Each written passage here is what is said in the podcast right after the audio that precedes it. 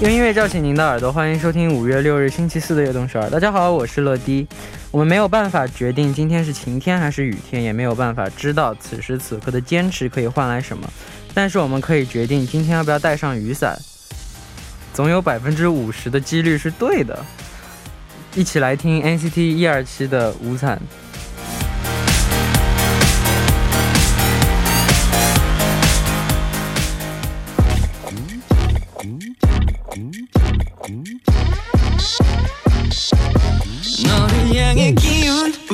우산이 이렇게 때마침 참 작아서 다행이야 우, 이런 건 예상하지 欢迎大家走进五月六日的悦动十二。今天的开场歌曲为您带来了 NCT One Two Seven 的《乌伞》。 其实我们在纠结很多事情的时候做与不做成功的几率都是一半那何不多一些勇气去挑战一下呢不行就从头再来嘛那下面为大家介绍一下我们节目的参与方式参与节目可以发送短信的井号一零一三每条短信的通信费用为五十韩元长的短信是一百韩元也可以发送邮件到 tbs efm 等于直秒点 com 或者下载 tbs efm 和我们互动敏感们 people 的午夜头码 cosmetic 碰到一次花香碰车特瑞特瑞米哒期待大家的收听和参与每晚九点锁定 FM 一零一点三，接下来的一个小时就交给乐迪吧。收听我们的节目，大家可以下载 TBS EFM App 或者 YouTube Live Stream 进行收听。错过了直播的时间没关系，TBS EFM App、Podbang、喜马拉雅任你选。何时何地都可以听到我们的悦动首尔。大家的每一份留言都是我们成长的动力，希望大家多多参与和收听我们的节目。乐迪在这里等你哦。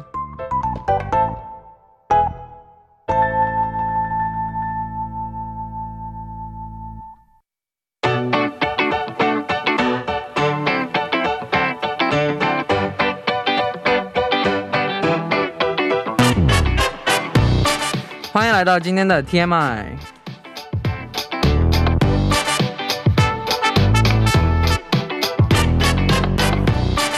今天一天大家过得怎么样呢？周围发生了哪些大事儿、小事和新鲜事？大家可以把今天看到的、听到的、经历了的事情，通通发送到今天的 TMI。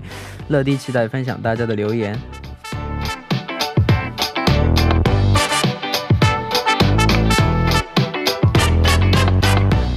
的，我们下面就来看一下今天有哪些听众发来留言了。第一位，세상에서제일잘생기고제일귀엽고사랑스러운러디 에헤 안녕하세요 아, 악동서울 애천자 지영 누나예요. 벌써 5월이 시작되어서 새로운 것에 도전하기 위하여 매일 일기를 쓰고 있다는 것이에요. 목표는 2021년 12월까지 꾸준히 일기를 쓰고 싶어요. 일기를 쓰면서 오늘 뭐 먹었는지 어떤 일이 있었는지 기록하고 나중에 시간이 흘러서 그 일기를 보며 기억을 추억하는 것이 너무 좋을, 좋은 것 같아요. 가끔 예전에 쓴 일기를 보면서 돌아오지 않는 과거를 추억하곤 하니까요. 러디도 가끔 일기를 쓰나요? 음, 저는 태어나고 이때까지 일기를 쓴 적이 없어요. 진짜 안 써봤어요. 진짜 너무 귀찮아요. 일기, 일기 쓰는 게 너무 귀찮아요. 근데 써보고 싶긴 한데, 그 써보고 싶은 마음이 귀찮음한테 졌어요. 그래서 안 쓰고 있어요. 근데 언젠가 한번 써보려고요. 이 언젠가 언젠지 모르겠지만 한번 써보고 싶긴 한데 아무튼 한번 써볼게요 다음에 大분世界最可爱的乐乐晚上好，我是来自温哥华的周子欣，我今年十八岁，从一月十八岁，那比我小是吧？哇，我竟然比十八岁大哎！唉，老了老了。从一月到现在，我在学双节棍，我觉得学双节棍会很帅气，所以我问我的跆拳道老师可以教我吗？老师说可以，哈哈。双节棍有点难，可是很有意思，哼哼哈嘿， 漂亮。嗯，加油！感谢大家的，好好学你的，好好学双节棍，很帅，的确很帅。我小时候跟那个跟一起表演的时候，和几个少林寺的少林寺的朋友一起表演嘛，那他们耍双节棍的时候真的很帅。对，希望你也可以做到。那感谢大家的留言，大家可以把 TMI 发送到井号一零一三或者 TBS CFM 乐队直瞄点 com，注明今天的 TMI，期待大家的故事哦。那在正式进入栏目之前，送上一首来自张碧晨的《染》。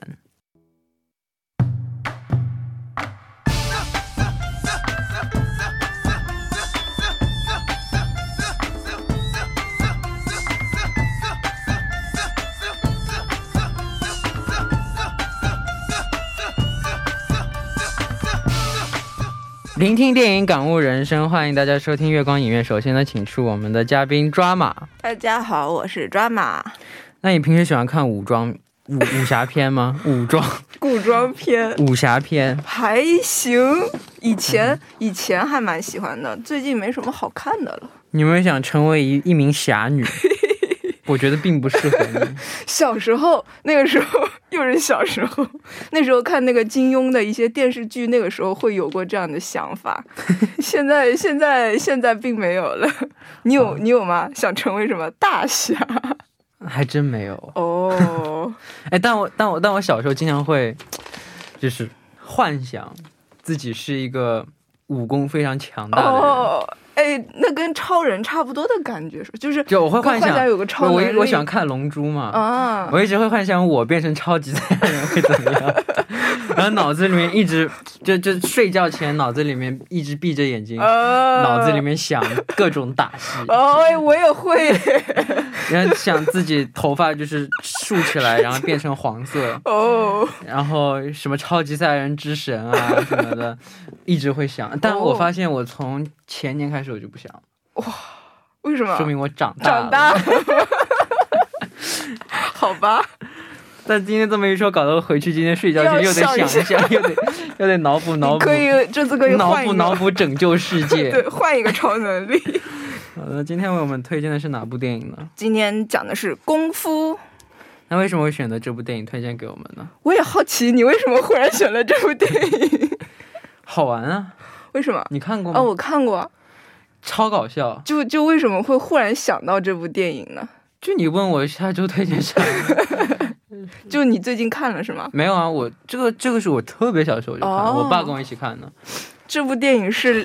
零四年的电影，对啊，超级你你还是个。宝宝的时候看的。对啊，我超搞笑，我这部电影看过好多次。哦，真的真的特别好看。然后这部电影，我觉得它是结合了喜剧，还有就是中国特色的那些一些功夫嘛，就是真实存在的一些武术，所以就是特别的好看。对，好，那我们也来了解一下电影的基本信息吧。功夫是一部2004年上映的以中国功夫为主的动作电影，然后周星驰是导演、编剧、监制兼主演。嗯，故事取景于一九四十故事取景于四十年代的中国。一九四十年，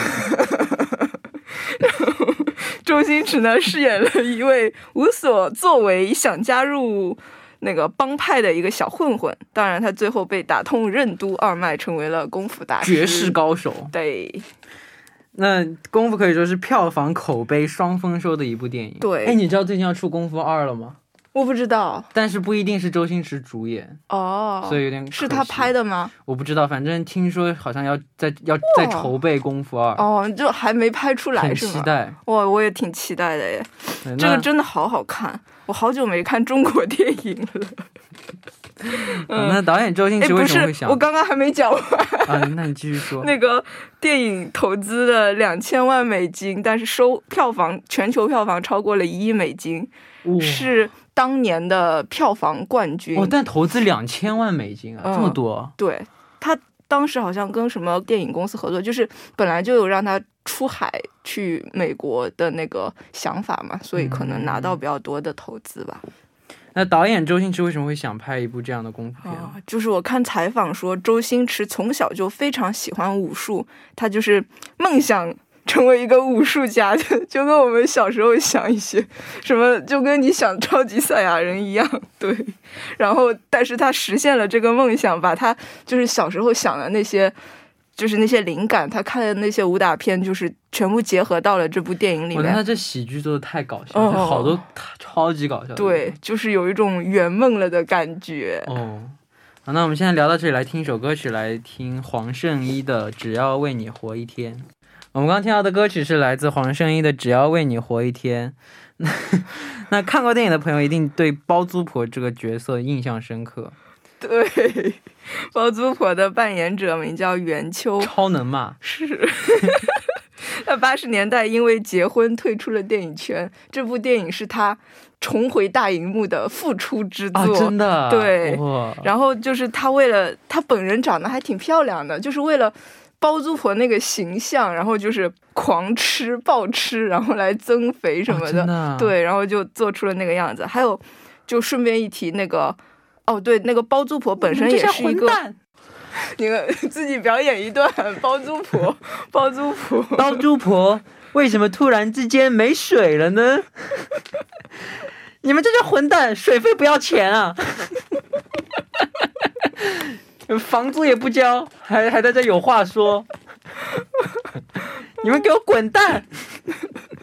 真的，真的，真的，真的好像那台词个真的很像的，对我说的很像的。超像。对我超这这这这里面两个片段超搞笑的，还有那个不知道我们一会儿会不会说，反正我先说两句。好的，就是那个就是让那个斧头帮的老大让周星驰杀人嘛，嗯，然后他就就想杀那个包租婆，拿刀去、拿那个飞刀那一段 超搞对，笑对，我觉得那段最搞笑，那段真的超搞笑的，他而且他不是就是每次插人，结果都插到自己吗，插到自己，然后再让别人插，别人也 又插到。自己。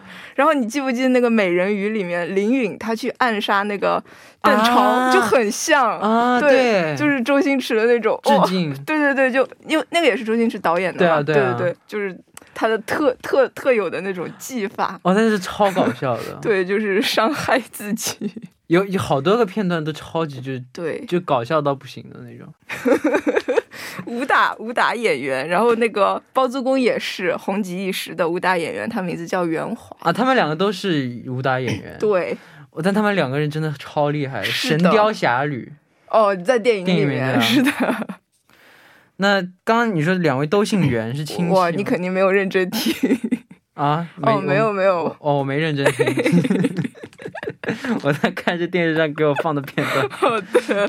就他们两个其实都是京剧表演艺术家于占元的徒弟，就是是他们袁家班的人袁字辈的艺名，嗯就所以都姓袁袁。嗯然后当时有很多著名的武打影星都是这个袁家班出身的，就还有袁彪、袁龙、袁楼。袁龙就是现在洪金宝，你知道吗？哦，我知道，哦，他袁龙就是洪金宝当年的艺名。你再猜一下袁楼是谁？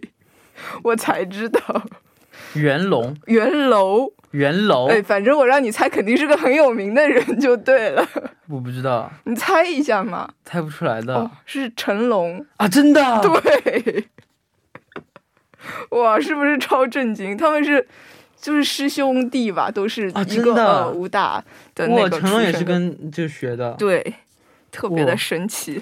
那除了上面我们聊到两位，还有我也知道有冯小刚导演 客对串了这部，对对，就是开头他演了那个鳄鱼帮帮腿被割了。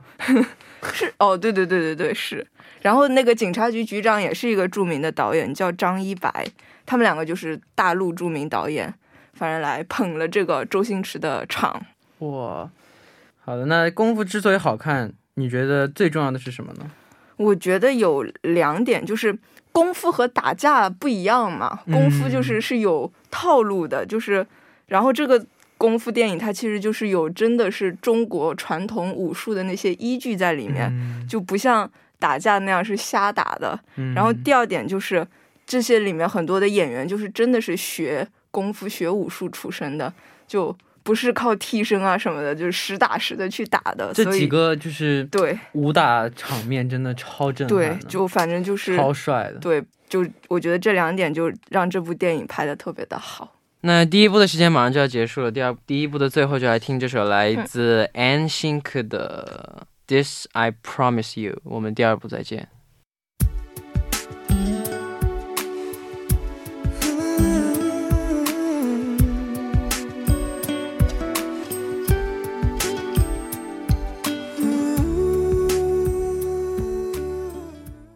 欢欢迎收听《悦动首尔》第二部的节目。第二部我们为您送上的依然是月光影院。收听节目的同时，欢迎大家参与到节目当中。你可以发送短信的井号一零一三，每条短信的通信费用为五十韩元，长的短信是一百韩元，或者加微信公众号 TBS 互动和我们交流。希望大家多多参与。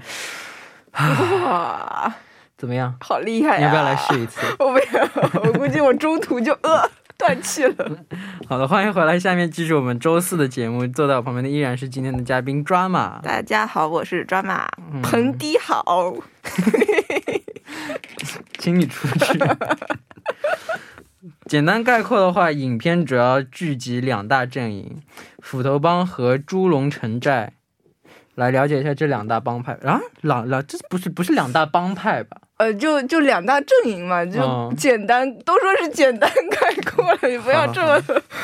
就就这这细节很重要。哦，好，我们不能说错。嗯，行，对，那那个呃，我先介绍一下斧头帮啊，它是是当地最大的黑帮。好的。那主男主角哎，阿不星是属于哪个帮派呢？城寨还没有介啊，绍。猪龙城寨，好的。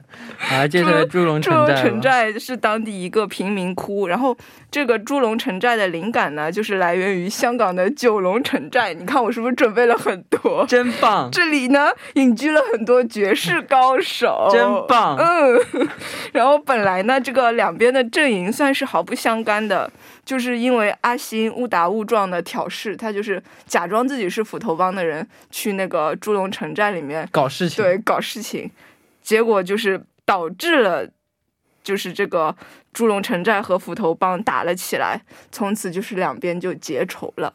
嗯，嗯，好，那男主角阿星是属于哪个帮派？他啥都不是，其实。对他就是，但是他就是因为穷困潦倒，就是小时候因为就是一些经历，就一心想做坏人，他就嗯想要去最坏的那个。那他觉得做坏人才能出人头地，对对对所以因为小时候老是被欺负嘛，所以他想做坏人，想杀人，想加入斧头，但是他内心的就是真本质是一个本善质是一个非常善良的，人。所以故事最后呢，他肯定还是帮助了猪龙城寨。对对对对。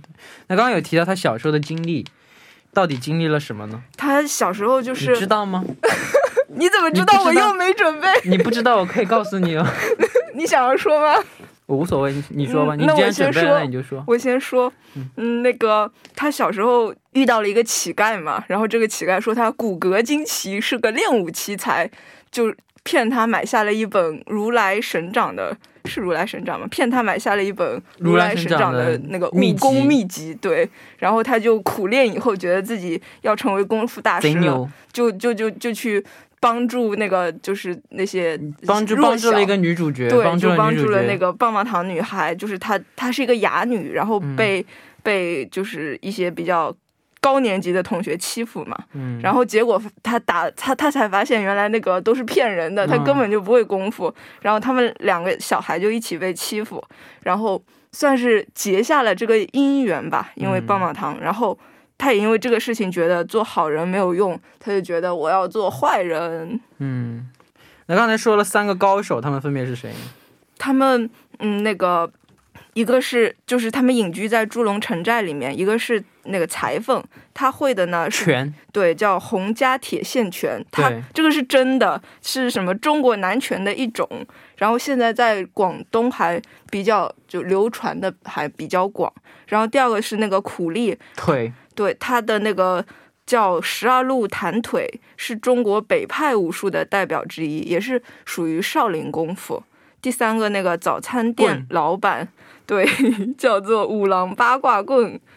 据说这个是杨家将流传下来的一个杨家枪法。嗯，对，你觉得谁最厉害啊？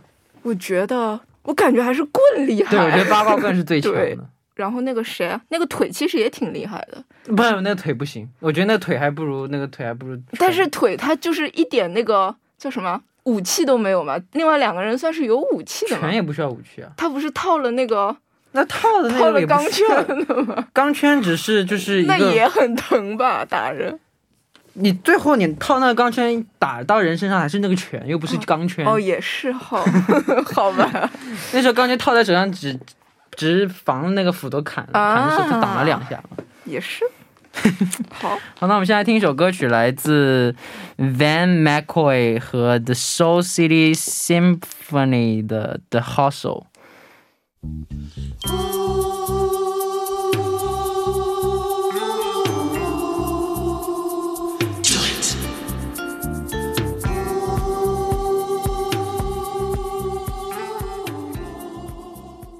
我们刚听到的歌曲呢，就是来自 Van McCoy 和 The Soul City Symphony 的 The Hustle。那我们来聊剧情吧。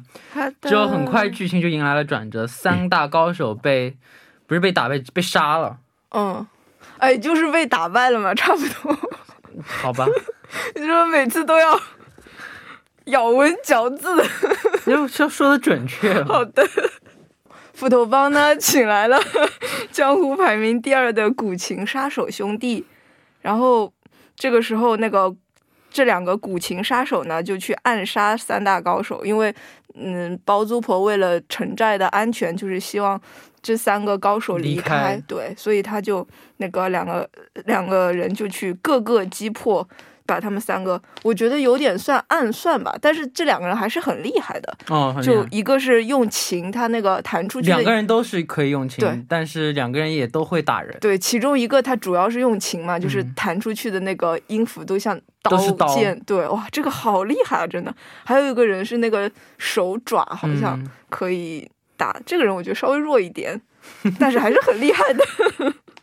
好，那两两位杀手就把他们一个一个干掉了以后，后来还是被包租婆和包租公打败了。对，包租婆和包租公其实也是就是隐藏起来的绝世高手，是的，他们两个，他们两个一个是狮吼功，呃，还有一个是那个太极太极，拳。对。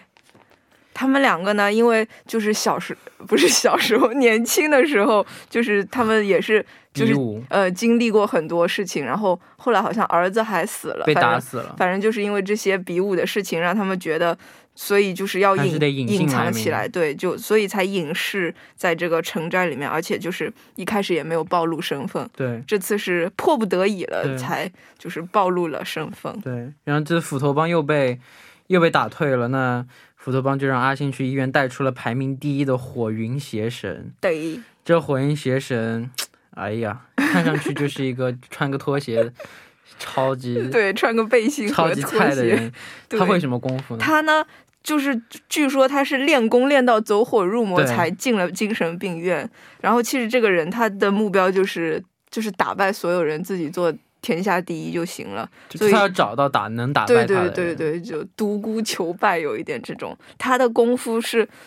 就是他特点就是快嘛，天下武功唯唯快不不破对，就就拿一个他他给人家让他你 来秀一下呀，然后拿拿枪指着自己把子弹打那段真的哦，这个真的的好厉害。对，然后他他那个他的一个暗器就是那个莲花形的那个针，嗯然后还有一个就是打不过就耍暗器。，对，最后就是蛤蟆功。蛤蟆功算是走火入魔才会的吗？没有，这是他这是一个招数。哦，因为我感觉以前看那些什么金庸的那个电视剧也是，就那个那个那个欧阳锋嘛，就反正嗯就是坏人才会的蛤蟆功，嗯，反正就是都还比较厉害。那讲到这里，我们可以说说阿星，他 最后是怎么成为对抗火云邪神的绝世高手？嗯、因为那个包租公和包租婆打不过火云邪神嘛，最后时刻呢，就是是阿星，他他那个时候阿星已经就是因为去带出火云邪神，就是相当于加入了斧头帮，嗯，但是他最后时刻呢，还是最后时刻动容了。邪神和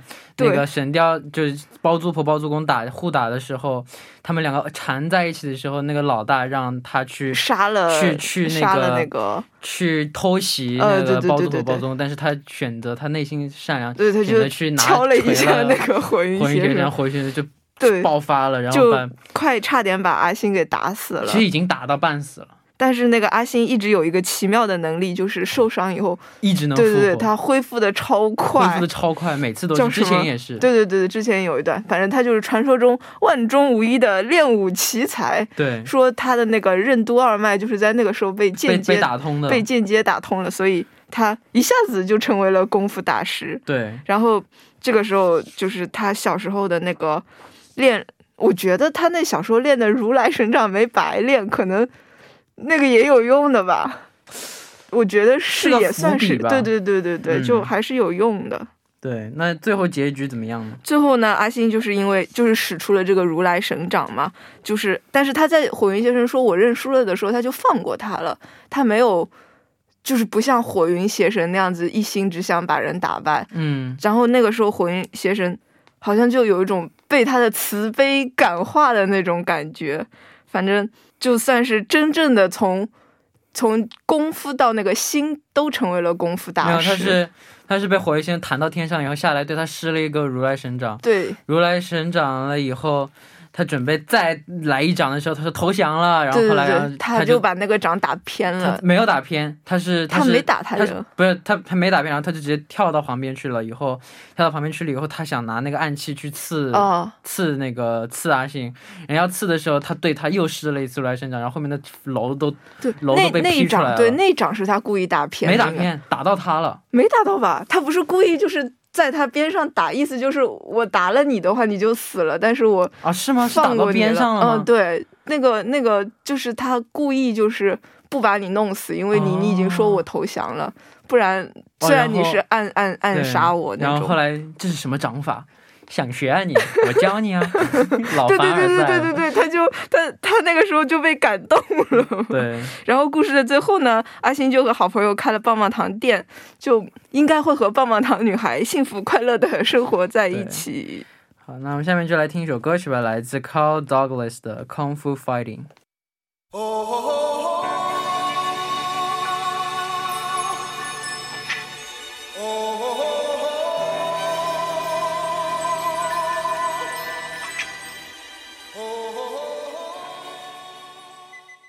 我们刚刚听到的歌曲是来自 Carl Douglas 的《Kung Fu Fighting》。那这这虽然是一部十几年前的电影，放到现在也依然非常好看。对，首先它电影的背景因为是设置在四十年代，所以就是本来就是很久以前的时光，就不会因为现在的时间的时代的发展过时。然后电影中展现的各种功夫呢，就都非常经典嘛，是有可以查到根源的，就有一种传承传统的味道。然后这个电影的结局。其实我觉得，就是一个小男孩忽然被打通了任督二脉，成为了那个功夫大师，看起来还蛮有一点夸张，但是我觉得是属于那种梦想实现了的那种讲小人物的成功嘛，就是嗯有在歌颂真善美，就这种成功还是我们现实中蛮需要的一种积雪吧。嗯，那除了功夫元素之外，是一部喜剧电影，对，漂亮。那有什么特别好笑的桥段？我觉得 最好笑的就是那个插刀的桥段，我们刚刚说了嘛。一个一个就有好多，对太多了。第一个就是那个包租婆没水，他洗洗嗯洗头的那段，没水了。那个那个超那个也很好笑，就是那个那个洗头的那个人也特别搞笑，他每次讲话都好搞笑，嗯，一本正经的在讲。还有一个搞笑的就是阿星刚出场去剪头发，啊，然后那段就也那段是那个出来单挑，然后一个一个都是。哦，先先是一个先是让大妈出来，然后被大妈打了一拳，都打到吐血了，然后你回去，然后然后又一个一个叫，每一个人都是要么比他高，要么比他对壮，对对对，他找小孩，结果小孩出来一身肌肉，找一个矮的，结果那个人对，你们没一个正常的。今天的今天的今天的决斗取消了。哦，对他之后那个丢那个丢炸弹嘛，他是那个是斧头帮叫兄弟的一个那个暗号，结果他正好一丢丢到了那个刚好砸砸到对了。对对对，砸到了斧头帮，就就是这个就是挑事嘛，就开始搞事情了。还有还有很多搞笑的。然后哦对，就是那三个三个三个三个高手都死了以后，嗯，说要找一个绝世高手嘛，说要其实阿星嘛，但那时候不知道是谁嘛。啊，就只有绝世高手才能对付他，才才要就有个绝世高手，然后那个那个洗头的刚呃，刚那个人又出来了，说教我呀，教我，我就是，然后后来然后一拳打过去，直接晕了。看来你看来不是，他不是，超搞笑。对对对电影里面又出现了很多致敬经典的台词和镜头，有哪些呢？对，一个最最最明显的就是那个能力越大，责任越大嘛，啊是是谁死掉的时候，对，谁他那死掉的时候，棍那个棍，对对对，他就忽然之间说出了这句台词，就还蛮搞笑的。阿鬼，对，然后后来那个包租婆在车里面，她不是警告，就是嗯斧头帮帮主和那个对就是那个动作，她那那整个一段都是模仿了李小龙他那个《猛龙过江》这部电影里面的一个警告外国警察不要欺负中国人的场景，就是一模一样的动作，就是那样。还有就是在那个去精神病院里面救火云邪神的时候，不是有一个很多血那种闪灵吗对，闪灵超好看的，真的超经典。你有空一定要我看过，你看过？对啊，真的吗？对啊，哇，我觉得不好看啊，很好看。那可能那个时候你还小，没看懂。我今年看的，那可能你今年也不大，没看懂。我看懂了，这有什么没看懂的？就真的挺好看的。不，不是不是，我知道了，因为《闪灵》是有一种讲中年危机，就距离你还比较遥远。闪灵那个男主角是演那个遗愿清单的那个男，哦，对对对，就是他。就很多有中年危机的人看了他会觉得特别的恐怖。好吧，好，那那再给我们推荐几部周星驰的功夫电影吧。好，还有《少林足球》，嗯，什么武状元苏乞儿，哎周星驰有个电影超搞笑，《啥？鹿鼎记》一二，哦，你好像很久以前也说过 超搞笑，好好好有超级搞笑。，一二都得看。哦，你觉得是他最搞笑的电影吗？对，哦，我觉得比功夫还要搞笑。哇，好，但其实差不多，但是一二真的，一二真的都超级搞笑，哦你一定要去看，一定要去看，超级搞笑。哦，好，那我们今天的电影功夫就介绍到这里，今天辛苦你了，不辛苦，也有可能这这是你最后一次上班了最后。一次？好，送走嘉宾之后，我们来听一首歌曲，来自 Amber Mark 的《Way Back》。